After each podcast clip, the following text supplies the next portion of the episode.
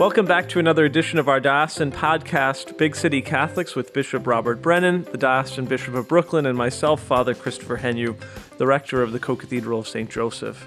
Today we're joined with Father Joseph Gibino, the Vicar for Evangelization and Catechesis of the Diocese of Brooklyn, who will join us in our discussion of the upcoming Corpus Christi events and processions and the day which we celebrate on Sunday, June 11th, the feast of Corpus Christi, the body and blood, soul and divinity of our Lord Jesus Christ.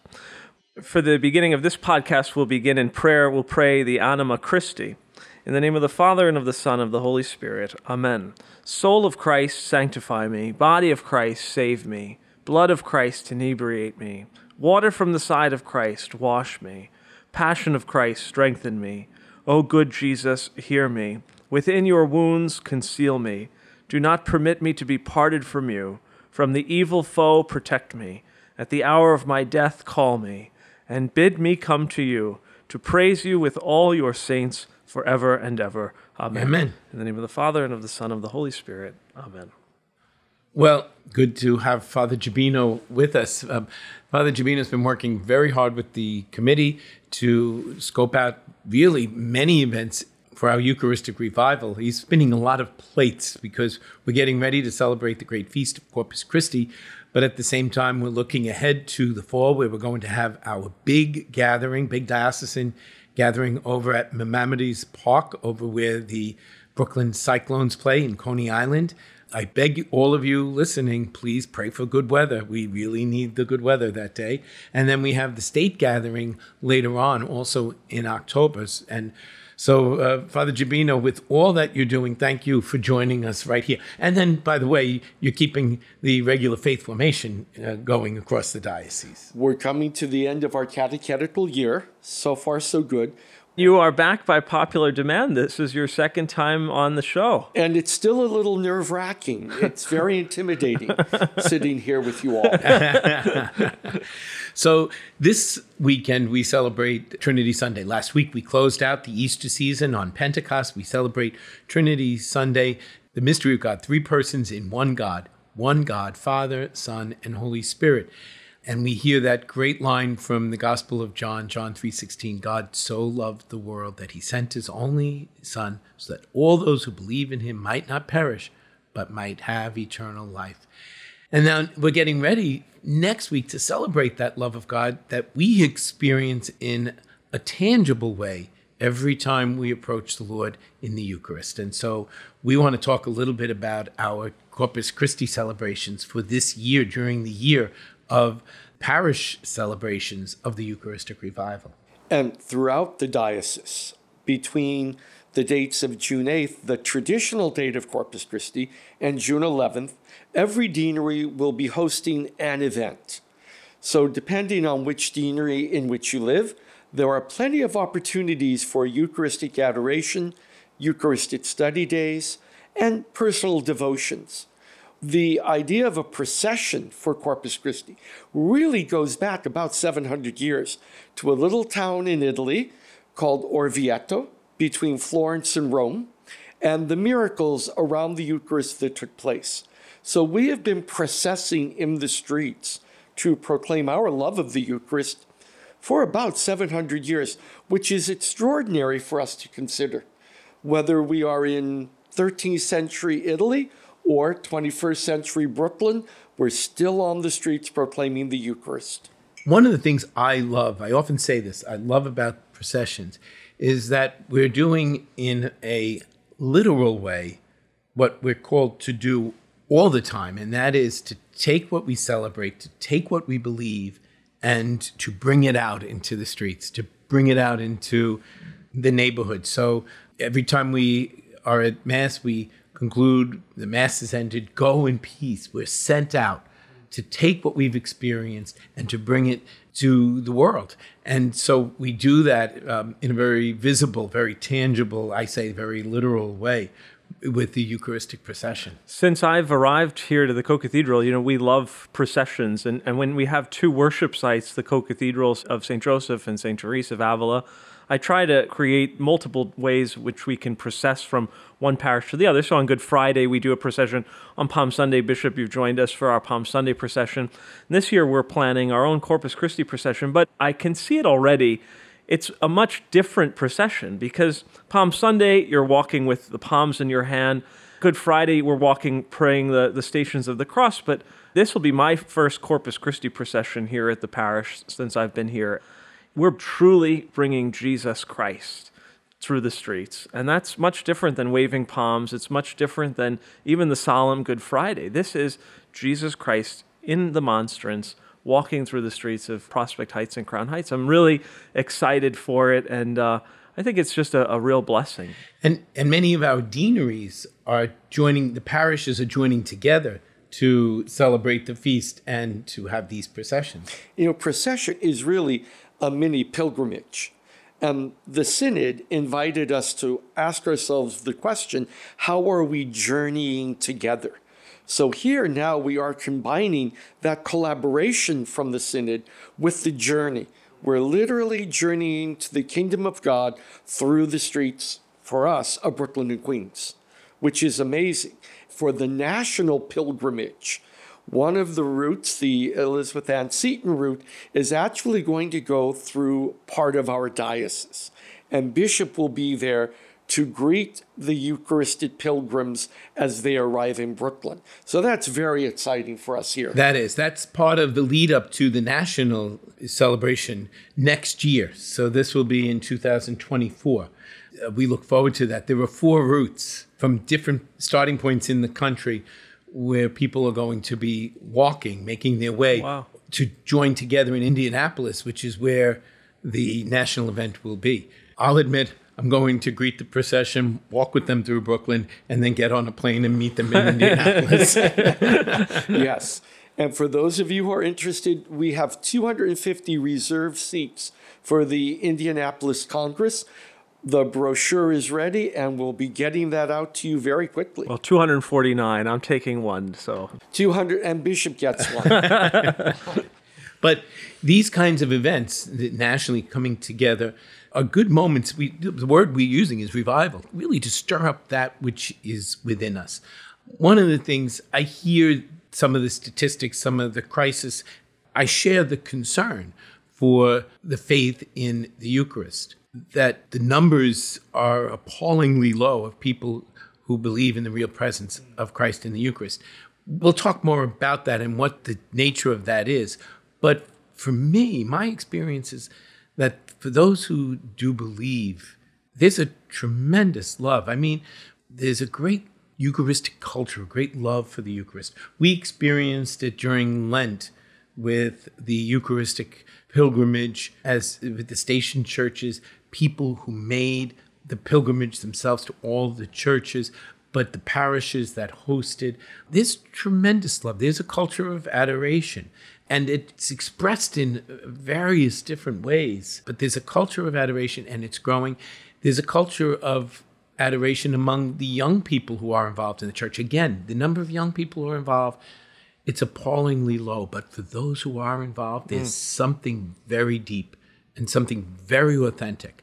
And part of my own goal, but I think the goal of the Eucharistic revival, is to stir up that which is already within us, that we can see the faith in, of one another and encourage one another in this faith, in what we really do believe that Jesus Christ gives himself to us wholly and completely, body and soul, humanity and divinity, completely. God has given us this gift. Jesus comes to give us himself in Holy Eucharist. Going back to the Lenten pilgrimage for just a moment, one of the things that Bishop has heard a lot, and I've heard a lot, is of the desire next year to do it again.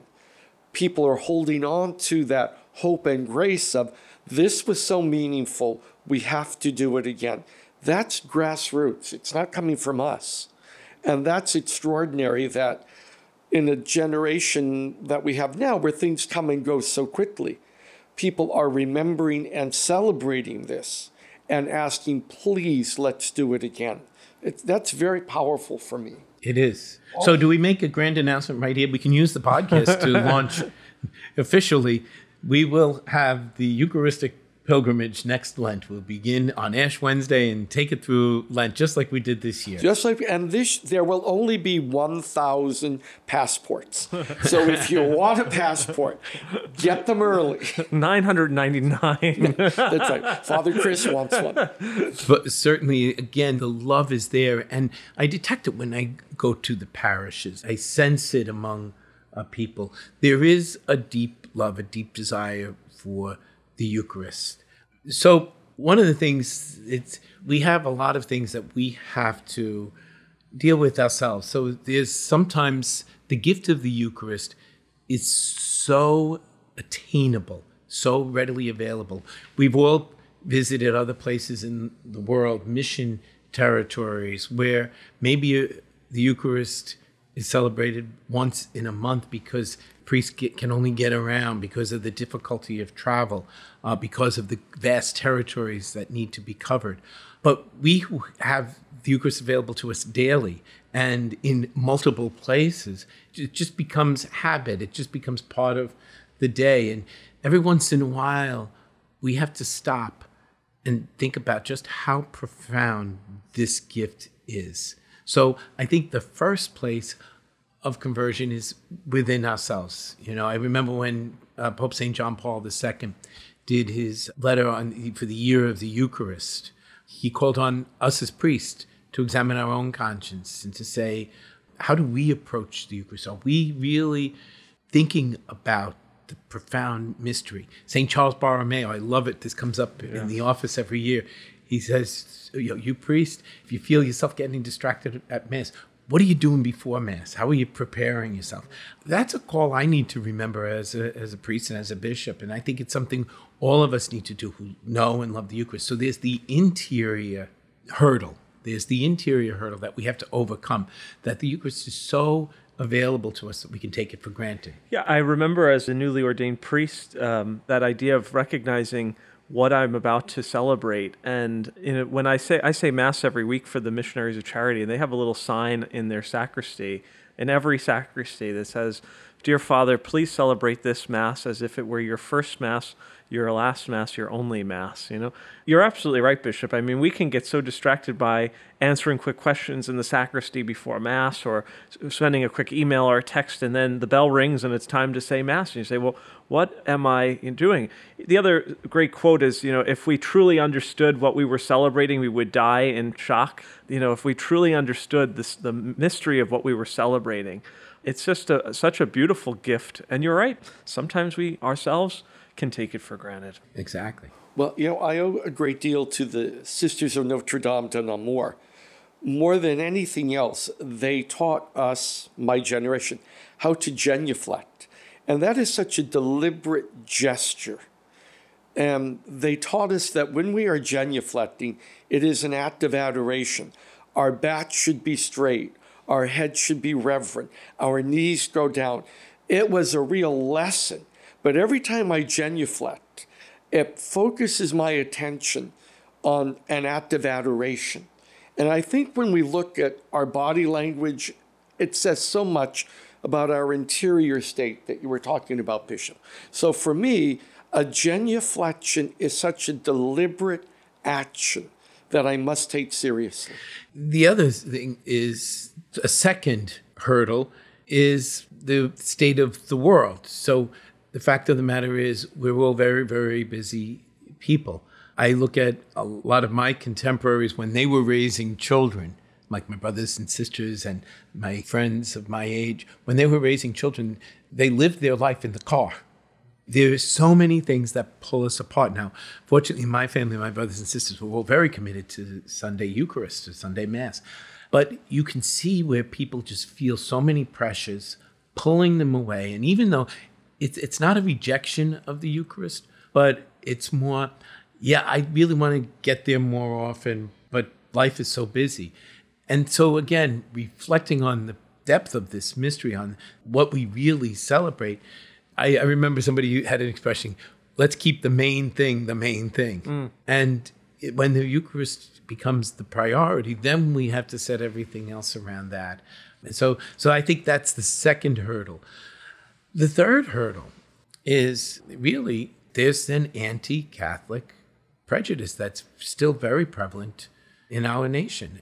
We're experiencing now the formerly Brooklyn Dodgers, now the Los Angeles Dodgers, and this invitation to this very clearly blasphemous anti Catholic group. The attacks on what is most sacred, the crucifixion of Jesus Christ, is, is appalling. And, and then after disinviting the group, not only do they invite them back, but with all these apologies and praise for what this group accomplishes.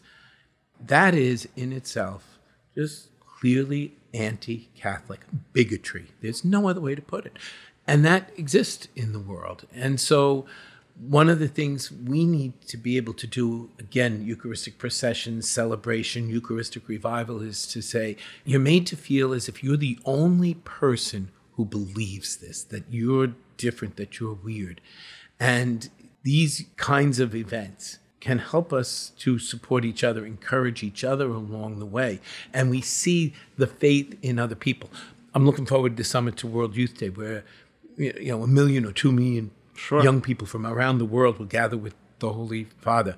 One of the great things about World Youth Day, well, one of the great things is the Holy Father himself and his invitation to draw close to Jesus. But really, I always am uplifted by the way that the young people are inspired by each other and they see others. First of all, you have the national experience, so you see people in your own language group with the love of Jesus and this exuberant love of Jesus. You know, Bishop, you really are touching on a very important theme, which is the solidarity and grace when we bring groups together. Procession, World Youth Day, Indianapolis, and also the power of symbol one of the more distressing things about the situation in Los Angeles is the way they can take such a profound symbol, religious habit, religious garb, which is sacred to us, and pervert it in such a way that they destroy or attempt to destroy this sacred symbol. So, our unity symbolically, when we're together, reinforces our no we're taking back our symbol set. You may not tamper with what we hold sacred. Right. And, and, it's crucial for us. So, what we want to do with these processions is reclaim the symbols and to show our love, show our unity. And that's something else. That's another thing we have to work on is our unity within, our respect for one another, and, and our unity as the body of Jesus Christ. So, the Eucharist is the body of Jesus Christ. We experience it in the bread and wine that's been changed into his body and blood, but we receive this Eucharist, we receive this gift of his body and blood so that, as St. Paul says, we might be the body of Christ, that to foster our communion, our unity with each other, our communion. And so we focus in on this coming feast. We're going, let's get back to Corpus Christi then. This feast helps us to focus in on all those elements the truth of the real presence of Jesus Christ in the bread and wine that has been consecrated, set aside, transformed into his body and blood. Our unity, our communion with each other as the body of Christ, and then living in that communion as the body of Christ in the world so that others may come to see and know Jesus Christ. Uh, Bishop, I know each and every Sunday you post on your Facebook page a small reflection of the Sunday readings. And so, you know, upcoming this Feast of the Holy Trinity, it's hard to describe the Trinity in a minute and a half, uh, you know, to delve into the, what the depths of it. It's also very hard to, to describe the Eucharist, you know, and I think one of the things, Father Gibino, with your presence here today, as your role as vicar for evangelization and catechesis, is the catechesis of what the Eucharist truly is and, asking, trying to, to teach our faithful the depths of the, the Eucharist, the depths of why we believe that it is truly Jesus Christ present, how that happens, the beauty of the Mass, all that, that needs to be described. And I think, do you see in parishes now, perhaps as part of this revival, as Bishop's mentioning, more catechesis being done, perhaps in better preaching or, or even classes offered or, or workshops in, in regards to why we believe that it is truly Jesus? Oh, absolutely. I know this year for our children in the children's catechesis, we asked all of the parishes to focus in on the Eucharist and also in joint efforts with the schools department here in our diocese, the secretariat and the schools office under the leadership of Deacon McCormick put together four experiences that were videotaped through the great work of DeSales Media that were offered to all of our religious ed programs and to all of our academies in the hopes that greater catechesis collaboration can take place. Because more than anything else, we need to look to our families. The family celebration of the Sunday Eucharist then comes home to the celebration of family meal. We can't expect children to understand what we do in the Eucharist as our great family celebration, the family of the church, if they don't know what family celebration means. So, through the Eucharist and good Eucharistic catechesis, we want to bolster our families so that when children are taught about good nutrition, they also understand that we don't become what we consume in the Eucharist. We become Jesus. And that's extraordinary for them. And that's putting it in the simplest terms for a child. But when an adult hears, when I consume the Eucharist, I am becoming more like the Lord, that should be a powerful statement for a family. So, as we approach this feast, it's part of a this whole year of celebrations of Eucharistic awareness at the local level. It's an important feast. You know, we celebrated the gift of the Eucharist on Holy Thursday, but I look at this feast of Corpus Christi and realize this isn't the first time that the church has dealt with Eucharistic revival. It happens through the ages that, again, we, I guess, lose our way or become too acquainted or the state of the world. The whole Feast of Corpus Christi was a response to a lack of faith in the Eucharist. And the Pope asked St. Thomas mm-hmm. really to compose all of these prayers that we have in the office and in the Mass that day that then become part of our Eucharistic adoration prayers. So through the ages, every once in a while, we need that little shot in the arm. And so we're hoping that this year and the year to come will provide that for us in the church, but that this particular feast will be a, a, great moment of appreciation of the great mystery of the Eucharist. And thank you, Father Gibino, for all the work that you've been doing with the committee for this awakening. We invite you take part in your own parish procession or celebration. Certainly, any of the Sunday masses you're celebrating Corpus Christi, but the deanery processions, the deanery celebrations, and uh, some of the larger parish celebrations will be listed on our diocesan website. If you want to plug into a larger celebration somewhere, know that you are most welcome, and we'll have all of that information available on the website. Part of the reason why we're, you know, recording this and sending it out a week before Corpus Christi is to allow those listeners that opportunity this week to prepare themselves and say, okay, I have, as you said, Father Gibino, the processions begin sometimes on June 8th, the traditional day, and up until that Sunday. So I really do hope, uh, my prayer is that we'll have great crowds at, at all of the different events throughout the diocese. And please mark your calendars for October 7th,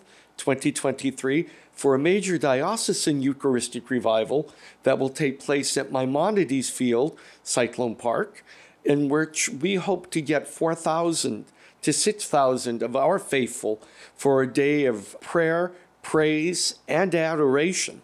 So please mark those calendars October 7th, Cyclone Stadium, 9 a.m., doors open at 8 for a really wonderful adoration proclamation day of evangelization around the Eucharistic revival. And pray for good weather. so, Bishop, I guess um, in preparation for this great two great feasts these past these next two Sundays, Holy Trinity, Corpus Christi, um, perhaps you could end us in prayer. Sure. We'll ask the Lord's blessing using that the blessing from the book of Numbers. The Lord be with you and with, with your spirit. spirit. May the Lord bless you and keep you. May his face shine upon you and be gracious to you. May he look upon you with kindness and grant you his peace. And may Almighty God bless you, the Father, and the Son, and the Holy Spirit. Amen.